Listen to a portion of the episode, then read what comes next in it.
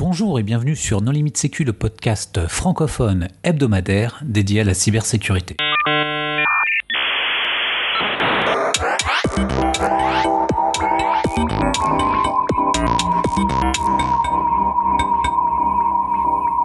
Alors aujourd'hui, un épisode sur l'évaluation de produits de sécurité avec Jean-Noël de Galzin. Bonjour. Bonjour. Pour discuter avec lui, les contributeurs No Limit Sécu sont Nicolas Ruff. Bonjour. Et moi-même, Johan Hulot.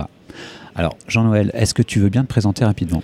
Bon, alors euh, je m'appelle Jean-Noël de Galzin, je suis le PDG de la société Walix et son fondateur. Donc Walix, euh, c'est un éditeur de logiciels qui est spécialisé dans la gestion des comptes à privilèges. C'est le leader européen de la gestion des comptes à privilèges. C'est une société qui est cotée depuis l'été 2005 et qui va aider les entreprises à se protéger contre les fuites de données, gérer leurs mots de passe, gérer leurs accès externes. C'est un très bel éditeur euh, de logiciels qui qui essaye d'incarner le, développement de l'industrie européenne de la cybersécurité d'origine française. Très bien. Et tu es le président d'Exatrust également. Voilà. Alors autour de, de Wallix, euh, il y a tout un tas d'autres sociétés de grands talents qui sont en train de se développer sur l'écosystème français. Et ces entreprises, on a essayé, nous, d'en réunir euh, un certain nombre d'entre elles qui nous paraissent, elles, représenter ce qui se fait de meilleur dans chacun de leurs domaines. Et donc, elles sont 29 maintenant à avoir rejoint le groupement Exatrust, qui est un groupement positionné sur l'excellence française en matière de cybersécurité, euh, à aller à la rencontre des utilisateurs avec des solutions pour gérer euh, toutes les grandes menaces auxquelles ils peuvent faire face aujourd'hui, aussi bien dans l'IT que dans l'industrie et euh, ça avec un label d'excellence qui est le label Exatrust. Alors justement, est-ce que tu peux nous éclairer sur la terminologie? On parle de label, de certification. Euh, quelle est la distinction? Alors d'abord, il s'agit de faire la distinction. C'est-à-dire que la notion de label est un premier niveau qui va euh, dédouaner euh, l'ANSI, on va dire, d'un travail d'étude euh, très approfondi autour de la sécurité en tant que telle, pour l'élargir à la notion d'utilisabilité, d'expérience utilisateur. C'est pour ça, par exemple, que nous, d'abord, nous développons Exatrust comme un label, je le disais, un label d'excellence. Le deuxième niveau, c'est que nous sommes impliqués avec l'ANSI, avec la DGE, avec la DGA, avec la DEMIS, mais surtout avec un certain nombre de, d'organisations professionnelles d'utilisateurs. Je pense au Césin, je pense au Clusif, je pense au SIGREF, je pense au JIT6, euh, avec lesquels nous essayons euh, de euh, structurer une offre, une offre française en matière de cybersécurité, que ce soit pour des produits, pour des services ou pour des logiciels. Et donc ce label France Cyber Security dont nous parlons a cette particularité de réunir les points de vue des utilisateurs euh, les solutions françaises vues par les utilisateurs. Ensuite, euh, on rentre dans un deuxième sujet qui est celui de la certification et de la qualification et qui est là dévolu à l'ANSI. C'est l'ANSI qui fait un audit sur les produits, les solutions, les services et qui va, euh, en fonction de leur niveau de sécurité, en fonction d'une cible, euh, de euh, sécurité euh, va rendre un verdict sur la capacité ou non du produit à répondre à des contraintes ou à un niveau de qualité de sécurité élevé qui va correspondre pour les plus élevés d'entre eux, je pense à la qualification, aux problématiques d'équipement des opérateurs d'importance vitale dans la LPM et à l'avenir certainement dans ce qu'on va appeler les opérateurs de services essentiels liés directement à la directive Nice européenne qui va être appliquée en France dans les années qui viennent et dans tous les pays européens. Alors justement, euh, il semble qu'il y ait euh, des lignes qui bougent en matière de certification, particulièrement au niveau européen. Qu'est-ce qu'il est, euh, en train de se passer? Alors d'abord, il y a un point qui est très positif autour de l'émergence d'une certification européenne. Il y a des travaux qui ont été entrepris depuis un certain nombre d'années par l'ANSI avec son homologue allemand qui s'appelle le BSI et en fédérant un certain nombre d'autres pays autour de cette démarche. Comme l'a dit Guillaume Poupard lors de son discours d'introduction ici, il parle d'une quinzaine de pays aujourd'hui. On parle à la Pologne, la Hollande et d'autres pays. Et il s'agit de faire converger les systèmes de certification sur le modèle de la CSPN pour amener peu à peu à l'idée d'une labellisation européenne. Dans le même temps, nous avons vu arriver effectivement il y a quelques semaines une proposition de la communauté européenne pour faire de l'ENISA, donc euh, euh, le, la nouvelle autorité de certification européenne euh, des produits de sécurité. Alors, la proposition pose des difficultés assez importantes dans la mesure où elle propose de rebâtir une nouvelle certification avec de nouveaux labels à partir de rien, d'une feuille blanche.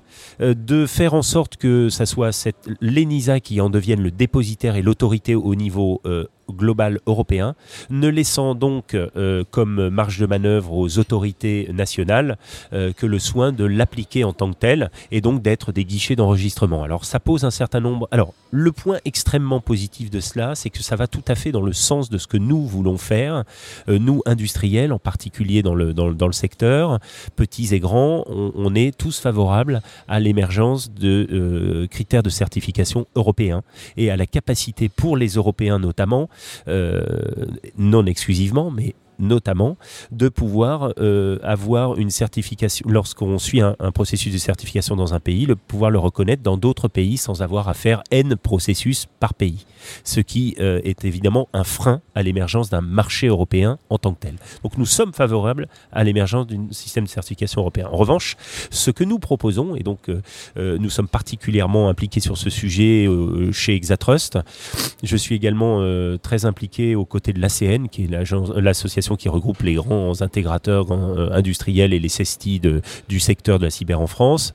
Euh, et on a été rencontrer un certain nombre d'associations d'utilisateurs, ce qu'on va continuer à faire. Nous avons, il y a quelques jours, été rencontrer nos homologues allemands, puisqu'il y a le salon ITSA euh, dans le même temps que les assises cette année en Allemagne. Nous avons fait un, un atelier avec nos collègues du groupement Teletrust, qui est le plus gros groupement industriel allemand en matière de cyber.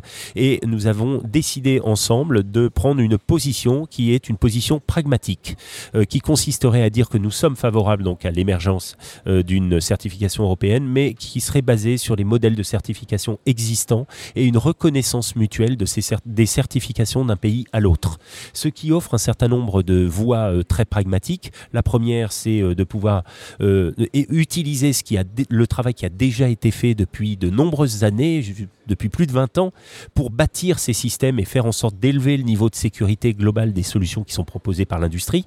Euh, et ensuite, d'amener rapidement une première offre euh, certifiée européenne euh, autour de l'axe franco-allemand et de, des, des, 13 autres pays qui rejoindraient le, système qui est en train de mettre, sont en train de mettre l'ANSI et le BSI autour de la CSPN et qui aurait un autre mérite, c'est de nous permettre de garder euh, l'idée, le rêve d'une forme de souveraineté européenne sur les systèmes sensibles et la protection des données personnelles.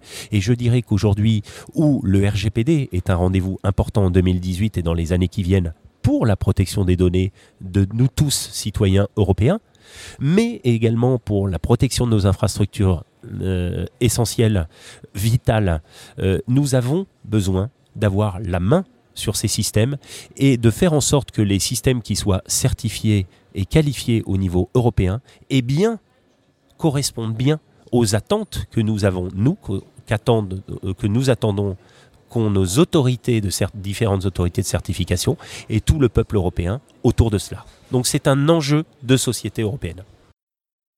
Euh, juste au niveau du périmètre, euh, est-ce que ça concerne les logiciels de sécurité? Est-ce que ça concerne les logiciels en général? Ou est-ce que aussi ça concerne les IoT? Parce que j'ai entendu parler d'une certification IoT.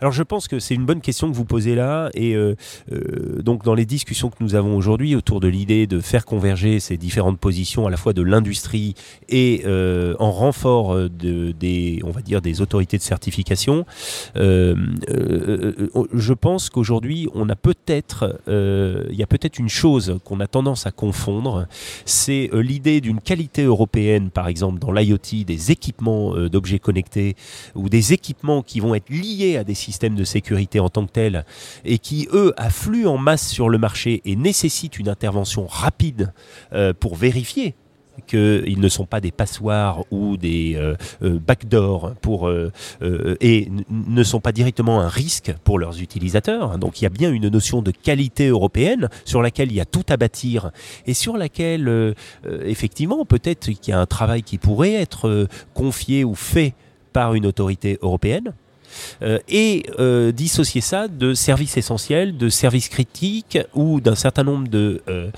de, besoins des entreprises dans l'industrie, la finance, la santé ou autres, qui eux ont besoin de mettre en œuvre un business ou de mettre en œuvre une activité dans laquelle on parle de cybersécurité avec des contraintes beaucoup plus importantes puisque l'on gère un grand nombre de personnes. L'objet connecté est et correspond à une personne. Euh, un service essentiel dans la banque, l'automobile, euh, les transports euh, ferroviaires ou aériens concerne une multitude de personnes. On voit bien que c'est pas le même risque de pirater un objet connecté que de pirater un service, une un service de voiture autonome, par exemple. Donc, on parle de deux choses différentes. Donc, moi, je dirais que on pourrait être amené à réfléchir dans les temps qui viennent autour de, enfin, de manière différente pour ce qui concerne la qualité européenne des objets connectés et on va dire la euh, cybersécurité des services essentiels, des services vitaux et euh, des systèmes de sécurité des entreprises au sens large. Voilà, donc à mon avis, c'est deux choses, deux terrains différents. Et je dirais que le point commun de tout ça, quoi qu'il arrive, et le fait générateur qui va venir à partir de cette proposition peut-être un peu rapide de l'ENISA, euh, c'est euh, de nous permettre de réagir en urgence face à la situation d'urgence dans laquelle on est. Et moi, ce que je retiendrai de tout ça, c'est qu'on est dans l'urgence. On doit faire face à cet état et apporter des solutions rapidement. Et ce qui est positif, c'est que ça permet de voir qu'il y a une convergence globale en France, autour d'un axe franco-allemand, en Allemagne, et un certain nombre de pays qui rejoignent ces positions. Et donc ça va peut-être permettre de voir émerger des critères communs européens de cybersécurité et de sécurité. Alors, selon toi, quelles sont les lacunes euh, de cette proposition euh, de l'ENISA? Ben, Les lacunes de l'ENISA, euh, disons, ce sont les risques que ça véhicule. La première lacune, c'est de faire perdre du temps à tout le monde. S'il faut repartir de zéro pour réécrire des systèmes de certification, des spécifications, ensuite, c'est le risque de technocratisation de ce type de dispositif, le rendant du coup relativement difficile à atteindre ou difficile à comprendre pour des PME, c'est un vrai risque. Moi, je vois par exemple que l'EXO, qui est une association qui regroupe un certain nombre d'entreprises de, autour du développement d'innovation euh, au niveau européen, il y a très peu de PME. Il y a une seule PME française. Euh, donc, les PME ont du mal encore à avoir réellement accès à l'Europe, donc euh, euh, à ce qui se passe en Europe. Donc je pense qu'il y a une problématique de simplicité. Et puis ensuite, il faut être euh, concret. Nous, industriels, on ne peut pas passer notre temps à payer des certifications nouvelles continuellement. on ne peut pas passer à chaque version de produit. On ne peut pas passer euh, du temps à euh, développer des certifications euh, d'un certain niveau de sécurité et du jour au lendemain envisager des systèmes déclaratifs dans d'autres pays euh, ce qui permettrait finalement, ce qui verrait des écarts entre les niveaux de sécurité demandés pour des acteurs comme euh, euh, dans, nos, dans nos propres pays, et puis des niveaux de sécurité qui seraient bradés dans d'autres pays qui, eux, finalement, ont moins d'enjeux sur la question. et je dirais enfin, il y a, y a, finalement un point essentiel là-dedans, il faut que l'Europe fasse attention à une chose, c'est qu'on parle de RGPD aujourd'hui, on parle de normes européennes, directive Nice, DES dans la banque, un certain nombre de choses. Euh, donc euh, protection des données, protection des infrastructures. On ne peut pas au moment où on fait ça euh, mettre en place des systèmes de certification qui nivelleraient eux, qui mettraient un risque de nivellement par le bas de la sécurité de ceux qui apportent des solutions. Il y aurait une incohérence à ce niveau-là. Et il y a bien un risque de voir, comme ça existe par exemple dans la fiscalité, on en parle beaucoup avec la fiscalité des GAFA par exemple, euh, on pourrait peut risquer de voir euh, certaines nations euh, se servir d'un système de certification peut-être plus accessible et en faire un avantage compétitif par rapport à d'autres pays. Voilà. Et je pense qu'il faut éviter ces risques-là. On a besoin aujourd'hui de faire corps et rappelons qu'on a besoin de créer une industrie européenne qui nous permette d'avoir la main sur nos données personnelles. J'ai lu un article, je ne sais pas jusqu'à quel point il est exact, sur le fait justement que la certification des machines à voter avait coûté six fois plus cher en Allemagne qu'en France. Donc il y a déjà des disparités aujourd'hui entre les différents organismes. Euh, je sais qu'au niveau euh, des critères communs, par exemple, il y a une reconnaissance mutuelle. Est-ce que c'est le cas aujourd'hui sur la CSPN Est-ce qu'on pourrait avoir des, enfin, est-ce qu'en Allemagne ils ont un, niveau équivalent et des entreprises, des laboratoires de certification qui ont le même niveau? Alors, il y a euh, deux niveaux lorsqu'on parle de, de, CSP, de CSPN. Il y a la CSPN, la certification CSPN, qui est un premier niveau. Et ensuite, il y a un deuxième niveau qui s'appelle la qualification et qui, lui, est plus propre à chaque pays. Puisqu'en fait, je rappelle que la qualification, par exemple, en France, est un, euh, est un euh, dispositif où c'est le Premier ministre de la France qui signe à la fin la qualification de la solution, du produit ou du service. donc, ça engage en quelque sorte le pays dans la qualité euh, du, produit ou du service euh, ou du logiciel qui est retenu. Voilà. Alors forcément, puisqu'on parle de sécurité nationale, eh bien, il y a euh, des disparités euh, entre les pays, euh, où certains vont avoir, certains pays vont être plus scrupuleux sur tel ou tel type de service ou système de sécurité. Par exemple, en France, on est extrêmement attentif. La France est peut-être le champion du monde de la crypto, et par conséquent, c'est un domaine dans lequel la France est réputée comme étant difficile d'accès. La qualification est réputée comme étant difficile difficile d'accès, mais c'est pour permettre aussi de mettre en évidence, lorsque les produits sont qualifiés, des produits qui sont de très très haut niveau. Et c'est d'ailleurs ce qui amène nos produits de crypto à s'exporter. Parce que dans le monde entier, on sait que la qualification française est une qualification de très haut niveau. Alors dans les systèmes de vote, euh, on sait qu'il y a eu beaucoup de, il y a eu beaucoup de bruit autour de euh, euh, des risques et des failles qui existent dans les systèmes de vote aux États-Unis lors des dernières élections. On, a parlé de l'Allemagne récemment. en France, on a, on a dit que le système n'était pas mûr pour pouvoir permettre le vote électronique. Donc, ce sont des sujets qui sont extrêmement sensibles, sur lesquels je ne suis pas étonné qu'il y ait des disparités et euh, il y a tout simplement des approches différentes. Il y a des pays, par exemple, comme l'Estonie, où depuis euh, longtemps, on vote avec son identité électronique et tout est complètement digitalisé. Et donc ces disparités euh, vont certainement à l'avenir euh, euh, aussi permettre de voir émerger de nouveaux standards. Et il est clair qu'à l'avenir, on aura tous une identité électronique, on ira tous voter avec des systèmes électroniques et qu'ils seront certifiés, qualifiés avec des, systèmes de certification qui seront homogénéisés au niveau européen et peut-être mondial. Alors, pour revenir euh, sur la proposition de l'ENISA et pourquoi pas pour, euh, pour conclure, selon toi, comment cette proposition devrait évoluer?